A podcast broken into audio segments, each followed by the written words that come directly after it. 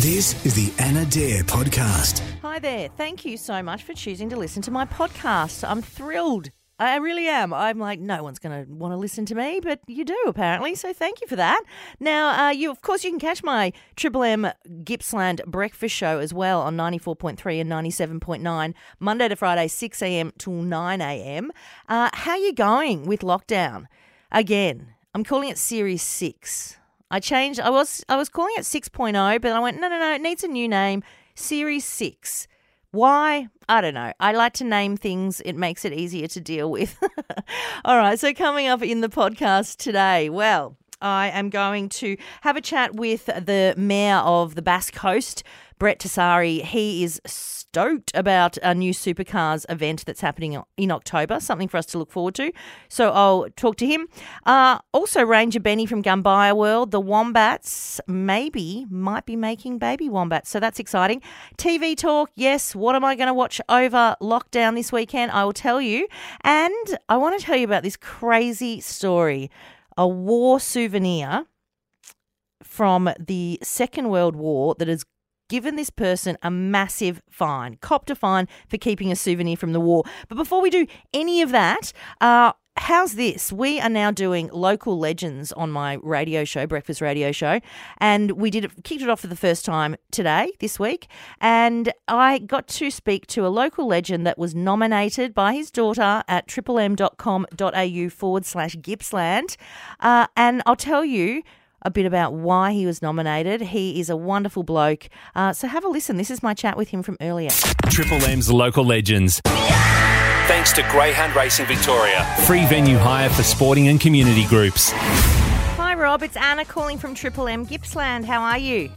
Good, Anna. How are you? I'm not too bad, thank you.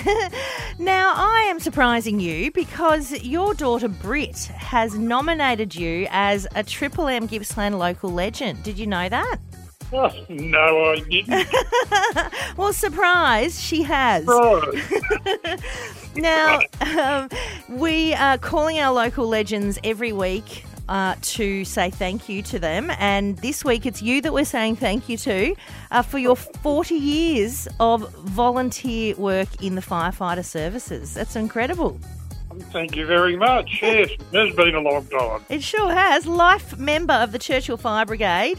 Obviously, you've been involved in, you know, some absolutely dreadful disasters over the years, but you've saved lives. Oh, there's been a couple that I've uh, pulled out, and yeah, but uh, it's, it's always a team effort. It's not just an individual. Oh, of course. And what got you started in it, Rob?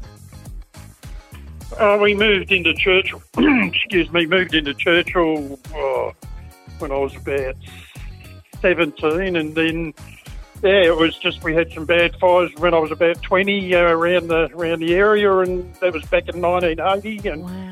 I just decided to go up and see the, the guys up there, and it's just sort of progressed ever since. Yeah, and I bet you've made some incredible friendships during that time as well with the people that, you know, the other volleys. Yeah, well, yeah, it doesn't matter where you go. You know, it's sort of a, it's a big family, so Yeah. it's um, yeah, yeah, you know, whether it's local, you know, around the state or interstate or overseas. You know, where it's a family, you get to know people, and yeah, it's it's you know, they always make you feel welcome wherever you go. Yeah, well, Britt has said that you are her hero. She's a sweetheart. Uh, well, because you're our local legend this week, Rob, uh, I've got a fifty dollar voucher for you, so you can, um, you know, go, I go and shout yourself and maybe a couple of other volleys of beer or something. Sounds like a good idea. We'll definitely do that. Uh, well, thank you so much for all the work you've put in. 40 years of volunteering. It's remarkable. And uh, congratulations, you're this week's Triple M Gippsland local legend. Oh, thank you very much. Much appreciated. What a legend, a local legend. You can nominate at triplem.com.au forward slash Gippsland. I also had a chat today, Friday, with the Mayor of the Bass Coast, Mayor Brett Tessari. He is stoked that in October, the supercars are coming back to Phillip Island. So have a listen to what we had to talk about. There's a mayor on air. Triple M's Mayor on Air with the Mayor of the Bass Coast Shire. Okay, so it is time to talk about something that we can look forward to in these, uh, you know, somewhat dark days. Mayor Brett Tessari, how are you this morning, mate? Fantastic, Anna. How you doing? Yeah, look, we're, we're doing our best, aren't we? That's all we can do, right? Exactly right. Yes. Exactly right. We uh, we do what we've got to do. That's it. So, look, let's uh, look forward to October with the Bunnings Trade Phillip Island Super Sprint. This got announced yesterday. You must be wrapped. I'm I'm so excited. You know, Anna, uh, especially with everything that's going on. Imagine it's now October. The sun's out. It's warm. And the roar of the, the cars and the motorbikes around Phillip Island Racetrack. It's just so exciting. I can't wait. It really is. And also, at the same time, the Bass Coast Festival of Motorsport's happening as well. So that'll yeah, be. no, it's going to be good. It's, Yeah. it's really it's, it's going to be community based, and, and we're going to be really encouraging everybody to get involved and, and to get out and, and and, and be part of something exciting and, and a, a festival back at Phillip Island. How exciting! I can't wait. Yeah, and look, after, you know, lockdown after lockdown, I I imagine the local businesses are absolutely wrapped that they've got this to look forward to as well.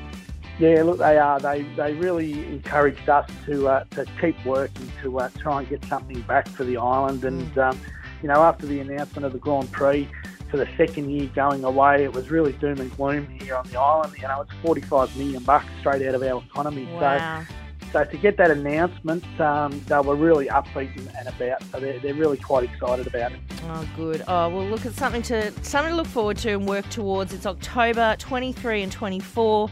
Uh, the Bunnings Trade Phillip Island Super Sprint. I'm keen. I'm coming down, Brad. All right. Um, let's let's talk live, and it'll be fantastic. It will. Hey, thank you for uh, dropping by and uh, shedding a little bit of light on these lockdown days. And yeah, let's all look forward to summer and a bit of fun. Can't wait. Let's do it.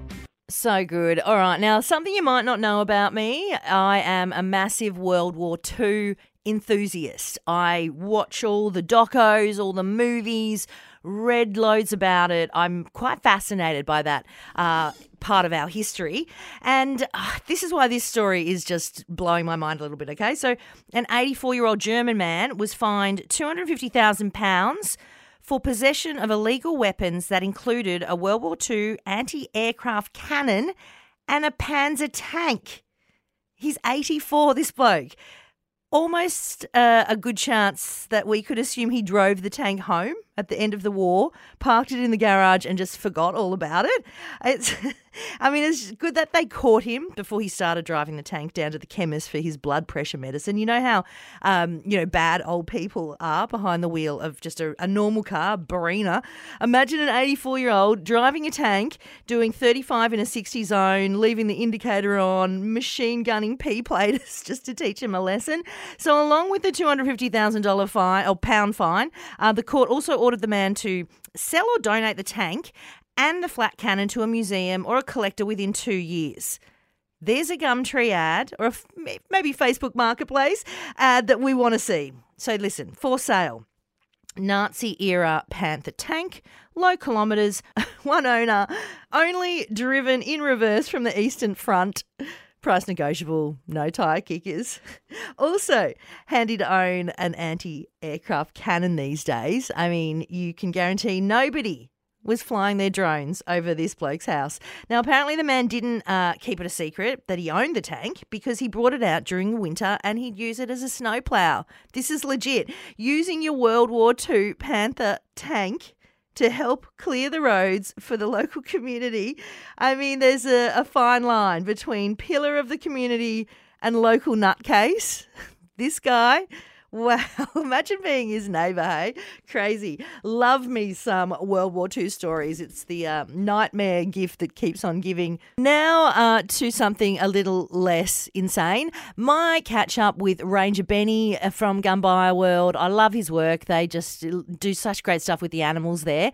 And at the moment, they are trying to get Thumper and Mel, the wombats, to make some baby wombats. Here's what he had to say about how that process is going. They've moved in together. They're now roommates. We're, we're hoping they're going to take it to the next level. But look, we're not we're not pushing it too much. But yeah, we, we put them in together on on uh, Monday morning, and you know Ranger Laura and Beck and I we come up with a bit of a plan, and um, you know it, it can go wrong doing this sort of thing. So putting a couple of animals together, they can get you know, quite feisty. They can injure them, themselves or each other, and or us if we get in the wrong spot as well. So, Yeah.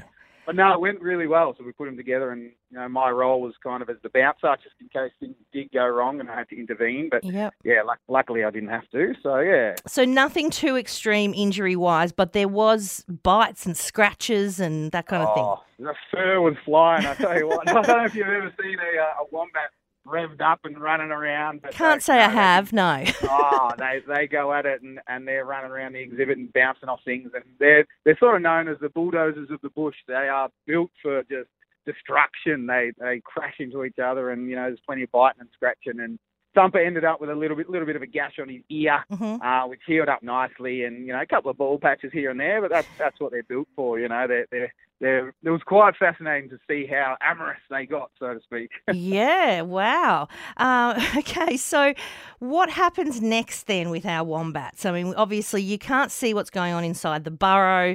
Uh, they, you know, they had their week or so outside of each other's cage to sniff each other out. Now they're in together. So I guess what's next is. Do they move into the boudoir and what you know make things Well, happen, baby That- wombats? that's- hopefully we have, we have set up a second bedroom down there for you know in case they want to uh, live separately for a while. And um, and funnily enough, they've actually swapped spots. So Ah, uh, Thumper's in there, moved moved into Mel's big built-in burrow. Um, and you know they come and visit each other, but that's pretty much where we think it, it's all going to happen. Uh, there's another spot um, that's that's a good a good spot for it, but but Mel's very defensive of that area, and I don't know if you've ever seen or heard about how wombats defend themselves, but they're they're such amazingly designed creatures. They got these really hard butts, pretty much, and um, yeah, they uh, they sort of use that, and as an animal puts his head into the burrow, they'll actually crush it with their back with their back end. So yeah, I've, I've seen a bit of that going on as well. But um, yeah, look, we're, we're going to get some some GoPros and stuff like that into their burrows very shortly, and yeah, we're hoping we can actually capture the uh, the copulation if we want to get right into it. But, but yeah, there's, there's some fantastic footage we've seen already from our night security cameras and stuff. So ah, this yeah, all, all the right things are happening. Yeah. I am so keen to meet a baby wombat at Gumbaya World. Come, well, when would it Oh, be? please. Springtime, summertime? When would they appear? Yeah, so they're they're pretty much remember right back to when Pebble was uh, was coming at us, uh, Anna. We Yeah. um, it, it's pretty much the same process. So Okay. uh, the the joey's born as like a little jelly bean and into the pouch for about six months, and then it'll emerge after that. So, but luck, luckily enough, Mel Mel sleeps on her back with her legs in the air, so we'll be able to see. You know, if the wombat is growing in that space, and um, and the girls, Laura and Beck, and well, particularly Beck with Mel, she's been training her to um, to step up and to let her access to the pouch and all that sort of stuff. Okay. Those those girls have been doing a ma- magnificent job. So, well yeah. done to Beck and Laura, uh, and to you, Benny, too. And good on you, Mel and Thumper. Thank you. uh, watch this space, I guess. We'll talk to you next week. Absolutely, take it easy. Always, mate. In fact, I'll be taking it easy this weekend because what else are you going to do over lockdown? Of course, nothing. TV. Let's talk TV, okay? So I am still watching Trash. Yes, Life After Lockup. I've burned through two seasons of that on Nine now. Uh, and there's one more season to go. But I'm having a bit of a break from it because there are some serious crackhead behavior in that show and I, I need a rest. So I'm going to instead watch something that's funny but sweet. And if you haven't watched the show Rosehaven before, it's on ABC iView.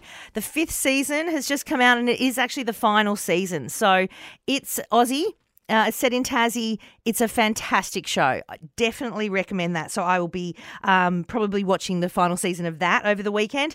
And I'm really excited because uh, today on Stan, this new series Hacks uh, comes out, and it looks really, really clever and very funny. Uh, and it's brought to, it's made by the um, people that made Broad City. And if you haven't watched Broad City yet, what are you doing? I swear you are missing out. It is hilarious. Uh, these two chicks, Abby and Alana, living in um, New York City, they get up to all sorts of mischief. It is such a loose, funny show. That's on Stan as well, Broad City. So go binge that immediately. You will not regret it. Uh, and this one, this is looking forward because it's not out for the weekend, unfortunately, but August 10, so four days from now. Taika Waititi's new show. It is a series. It's called Reservation Dogs. Uh, it's going to be on Binge. And I am so, so keen for this show. It is an eight episode series. It is using an entirely Indigenous creative team, so behind the scenes and also in front of the camera. They shot the whole season in Oklahoma which has never been done before uh, for a scripted series. And Taika Waititi, I mean, he's so good at what he does, is going to be a, a, a really, really great show. So make sure you uh, write that one down. Reservation Dogs coming out August 10 on Binge. All right. That's my TV talk. That's my podcast. I will have another one out for you on Wednesday. Uh, hang in there in the latest lockdown. What are you going to eat? That's what I'm thinking. I'm sitting here thinking to myself, hmm, I might make a cob loaf and just eat the whole thing myself. That is disgusting, isn't it? Yeah, I'm doing it. Uh, shop local, support local businesses, take care of each other. Uh, and thank you again for listening to my podcast. Peace.